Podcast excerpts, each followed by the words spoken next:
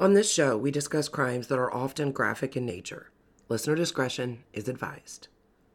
On today's episode, we're going to discuss Paul Michael Stephani, aka the weepy voiced killer. In the 1980s, Paul confessed to killing three women. And why, you might ask, would he do that? Because he had less than a year to live. I'm your host, Paulette, and this is Crime Biscuit.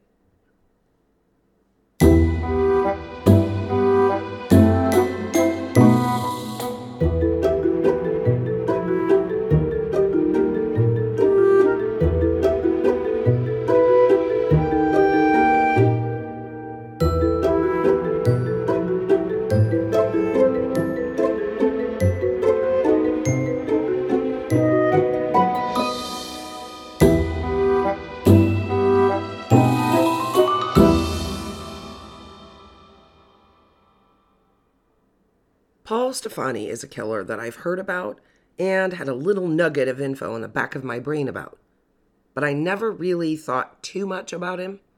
Then one day I'm listening to some different podcasts that I've never heard before, and I ran across one where one of the voices just irritated me to the point I couldn't listen anymore.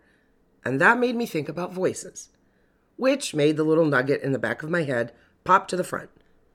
Started taking a few notes digging a little, but I wasn't really, you know, full force into doing it yet. It couldn't have been just, you know, two days after that that I was listening to an episode of Morbid and they mentioned the Weepy Voice Killers as kind of a side note to something else, and that did it. I decided that was a sign to get a move on and do the case. So here we are.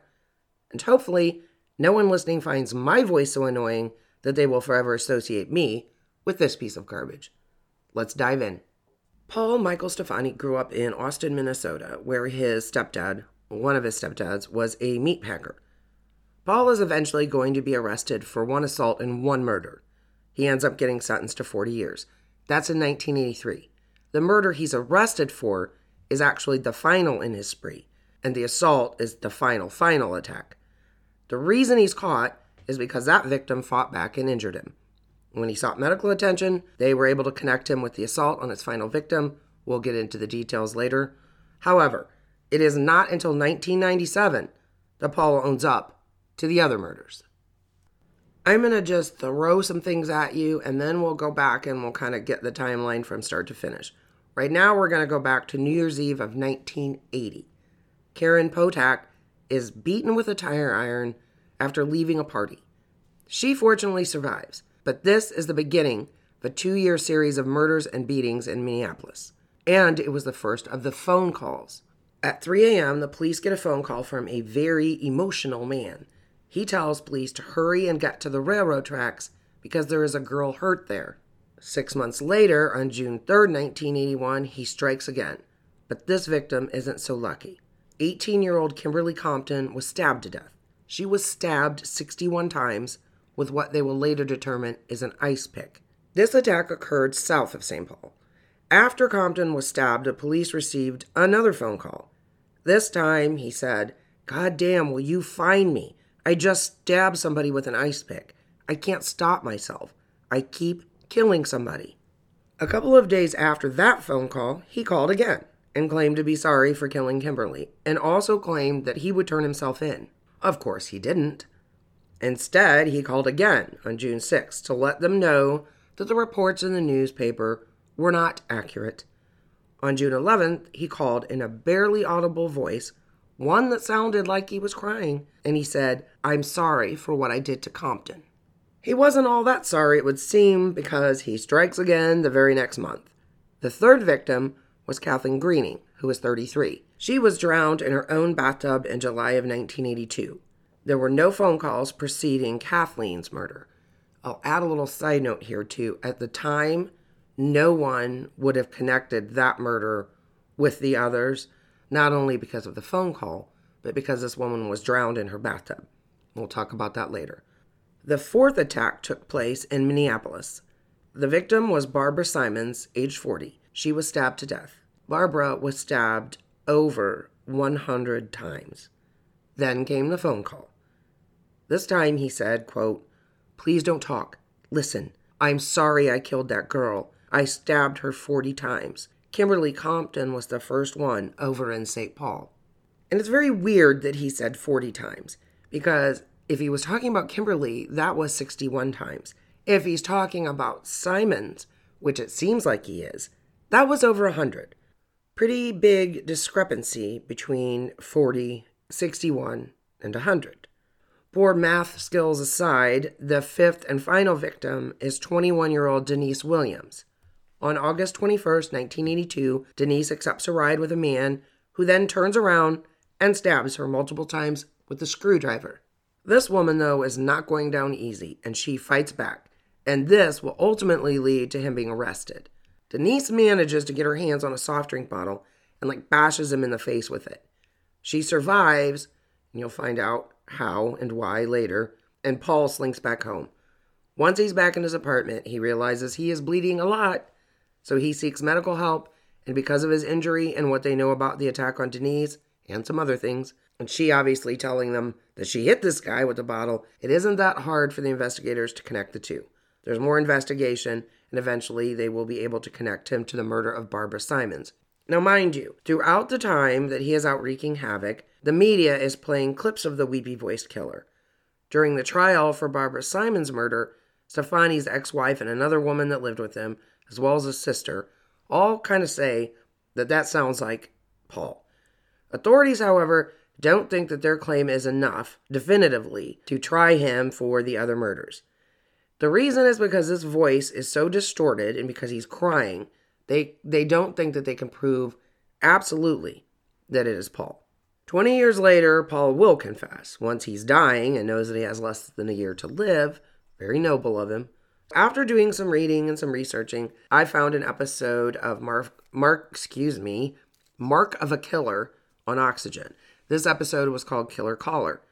So I watched that, went back to my notes, and this is why it's going to sound like I'm repeating myself because some of it was my research. Then I decided to just kind of encapsulate that episode, which starts at kind of the first body found and goes to the end. So here we go. So we have these three teenage boys playing in a field near a freeway construction site where there is not a lot of foot traffic. So they're just kind of hanging out playing ball, and they run across a body.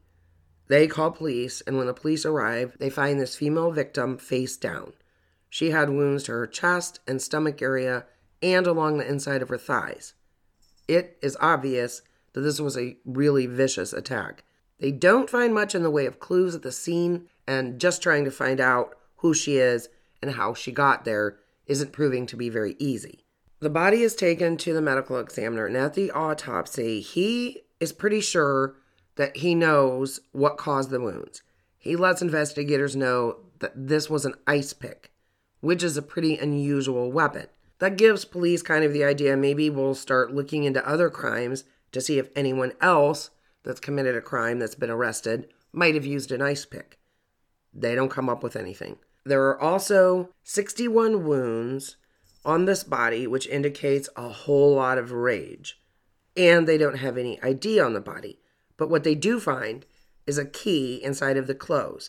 It appears to be a key to a locker.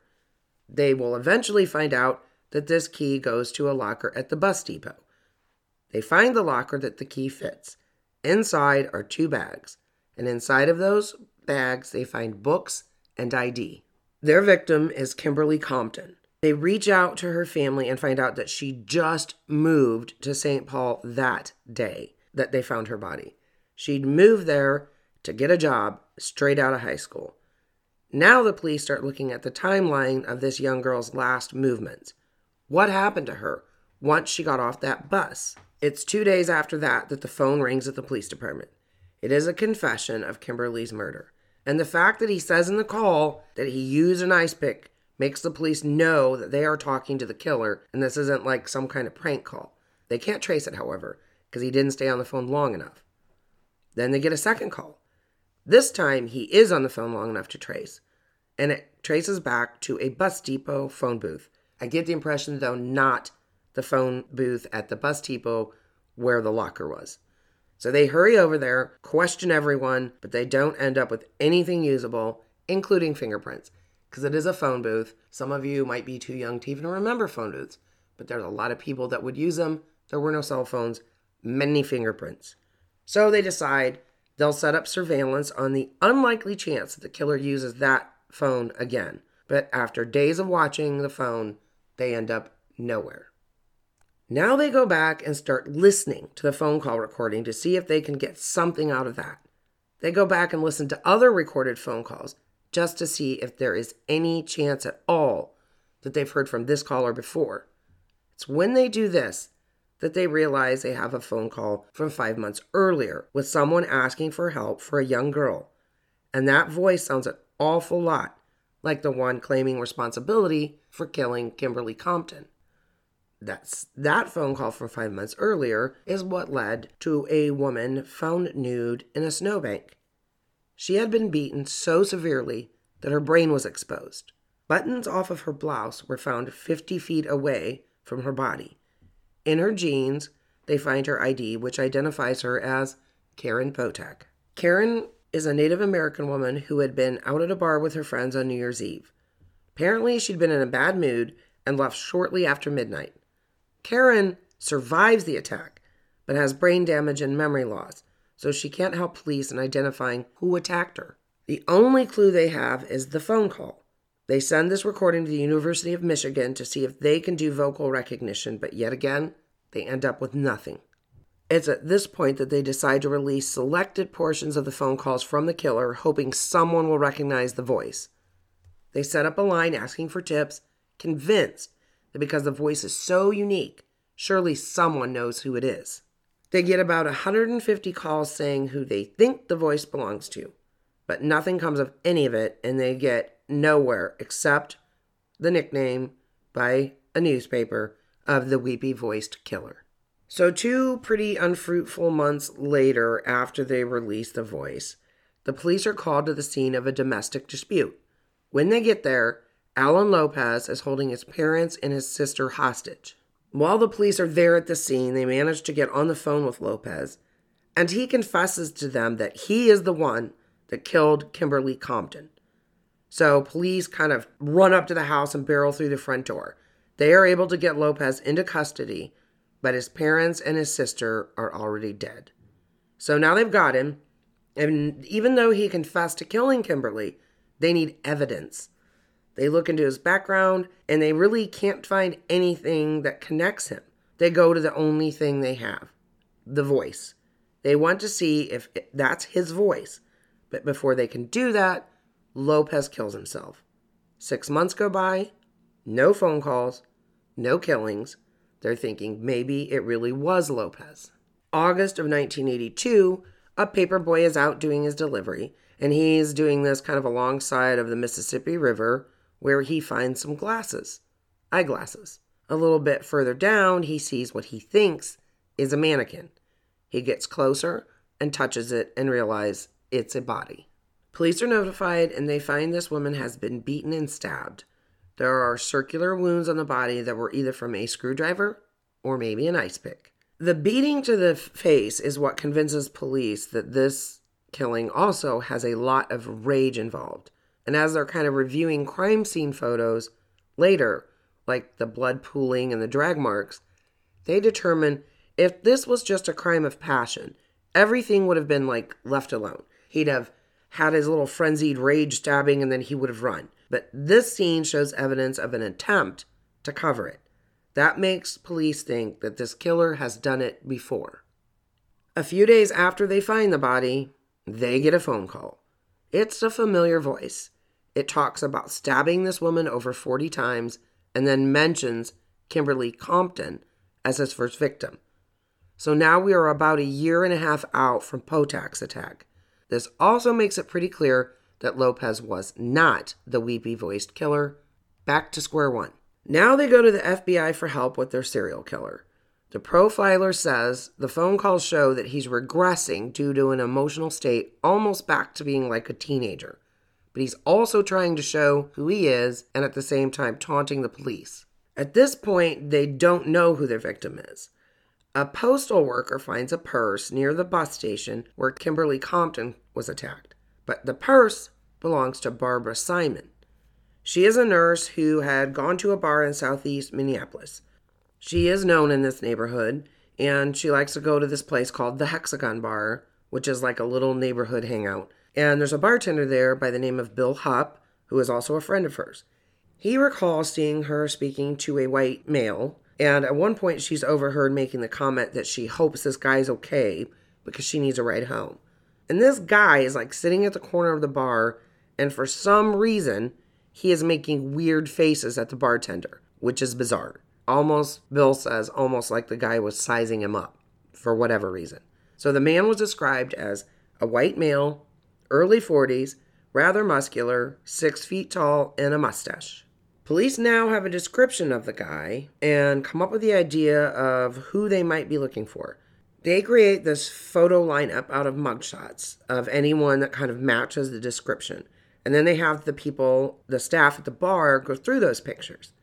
Bill Hupp knows immediately which one it is and identifies him. The man's name is Paul Michael Stephani. So now they have a name and a face. And his criminal history shows that he had an earlier assault for con- or had an earlier assault, had a conviction for an earlier assault. So now they're going to start looking into his background. He has had brushes in the past with the law, can't seem to hold a job. He'd also been previously employed at the manufacturing company where Karen Potack had been attacked. Mr. Stephani is now suspect numero uno. So police start tracking and tailing him to see what he gets up to. They follow him one night in his car, but they lose him. A few hours later, police get a call from a person who says he saw a woman being stabbed with a screwdriver. This man tried to help, but the attacker turned on him, so the man ran and called the police. The suspect then got in his car and left. Police get there to find the victim has been stabbed 13 times. This is Denise Williams. She is a, a sex worker, and the attacker had been a customer. He pulled over as he was taking her home. When he pulled over, reached into the glove box, pulled out a screwdriver, and began stabbing her. This is when she found an empty Coke bottle and smashed him in the face with it. Then he jumps out, starts stabbing her, and that is when the Good Samaritan tried to help her. While police, the ones back there at Paul's apartment that have been trying to keep an eye on him, see an ambulance arrive at the apartment building, police call dispatch to find out what's going on. And they discover that Paul has called for an ambulance. He claims he's been beaten up. Police aren't buying it. What they do is go get the mugshot of Paul along with some others, and then they go find Denise and show her the pictures to see if she recognizes any of them. And of course, she immediately points out the person who attacked her, and it is Paul Stephani. Police take Paul to an interview room. At first, they're kind of just trying to sympathize with him for being a victim of robbery, even though they know he's not. Then it kind of turns and they start pushing him for a confession, like he attacked Denise. He claims continually that he is robbed that he was robbed, that's how he was hurt. He didn't know anything about Denise getting attacked. The policeman that's interviewing him kind of gets up and starts digging through a file and he brings out pictures of the victims and he shows them to Paul. Paul starts like fluttering his eyelids like his brain is in overdrive. He jumps up and says, You are not going to pin those on me. But guess what? When Paul gets all emotional and upset, his voice goes up to a high, whiny pitch. The investigator says that in all of his years, he has never seen someone basically change personalities in front of him. Needless to say, Paul is arrested. So they have evidence for the attack on Denise, but not for Kimberly Compton or Karen Potack. So they have to go for the murder of Simons and the attack on Williams. You know, they have the witnesses at the bar that put him with Barbara Simons, and of course, Denise, who saw him and identified him as their attacker. The other two, they just kind of have the voice for. They don't think that that is going to get them what they need, as in a conviction. They find out that in Stephani's background, there are some reasons that he might have confessed, or at least the phone call confessions. He was raised Catholic, so that might explain why he wanted to confess, to get absolution. I doubt God was too interested, but I don't want to speak for the Almighty. Apparently, Paul had a rough childhood with stepfathers, and at one point, he had a Syrian girlfriend who was sent back to her home country because they had prearranged a marriage for her. This was not a good day for Paul. He was quite upset about that. So police think that when he was attacking his victims, he was lashing out at his former girlfriend, who he likely saw as someone that had betrayed him. So when we get to the trial, the prosecution wants to bring on this witness that is an expert in voice analysis.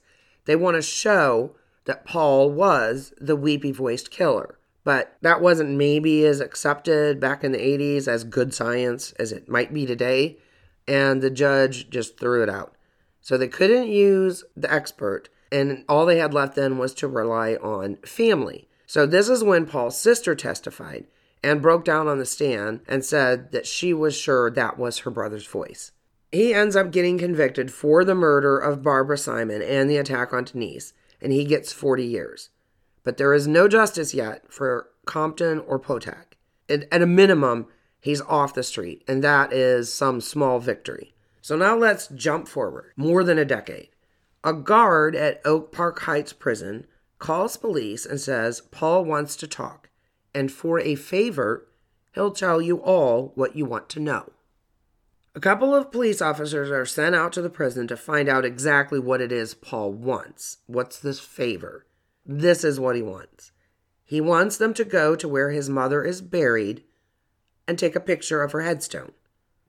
He says, If you give me that, I'll tell you everything. They obviously go do what he's asking. And when they show him the pictures, he keeps his word. Paul not only admits to the assault on Karen Potok and the murder of Kimberly Compton, he admits to one that the police did not suspect him of. That is his fourth murder, but he claims he cannot remember the name or address or anything super helpful for the police. All he could remember is that he drowned her in her bathtub. Police have to go to the coroner and ask, Do you have any record of freshwater drownings that might potentially match this? What they come up with is Kathleen Greening, who'd been found in July of 1982 dead in her bathtub. Kathleen was a 33 year old school teacher, and her cause of death, I mean, other than drowning, uh, it was undetermined. Her husband was kind of assumed to have had something to do with it, but nothing came of that suspicion.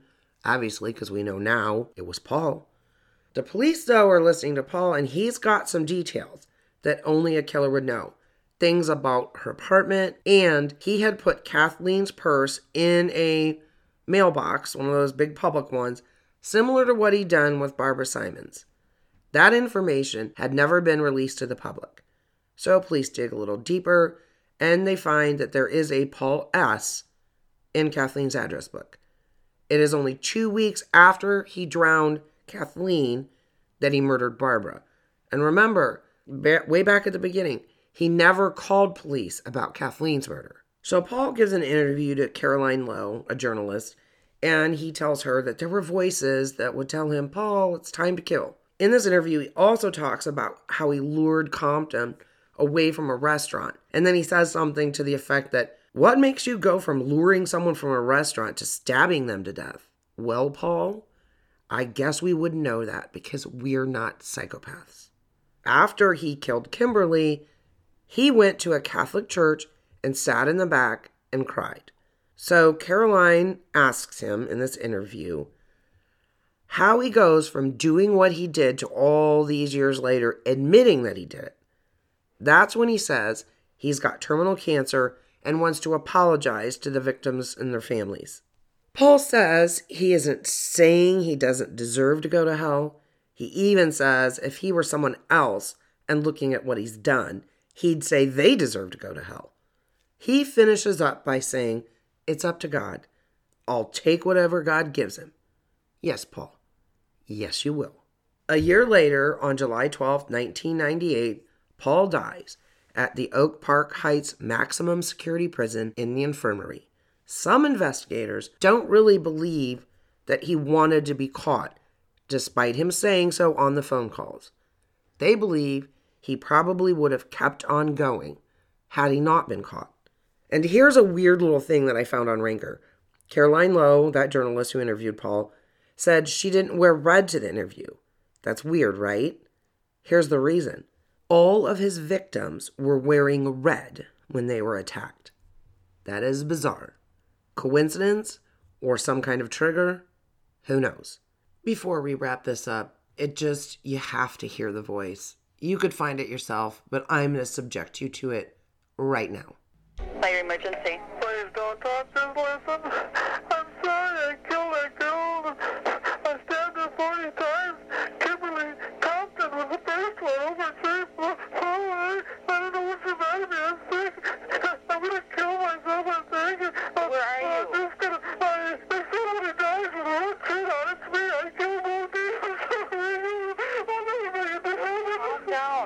And I really hope that voice is not now stuck in your head like it is in mine. That is it, my friends. That is the story of Paul Michael Stephani, the weepy voiced killer. Hang tight for the final crumb. Follow me on Instagram at CrimeBiscuit or send me an email at acrimebiscuit at gmail.com.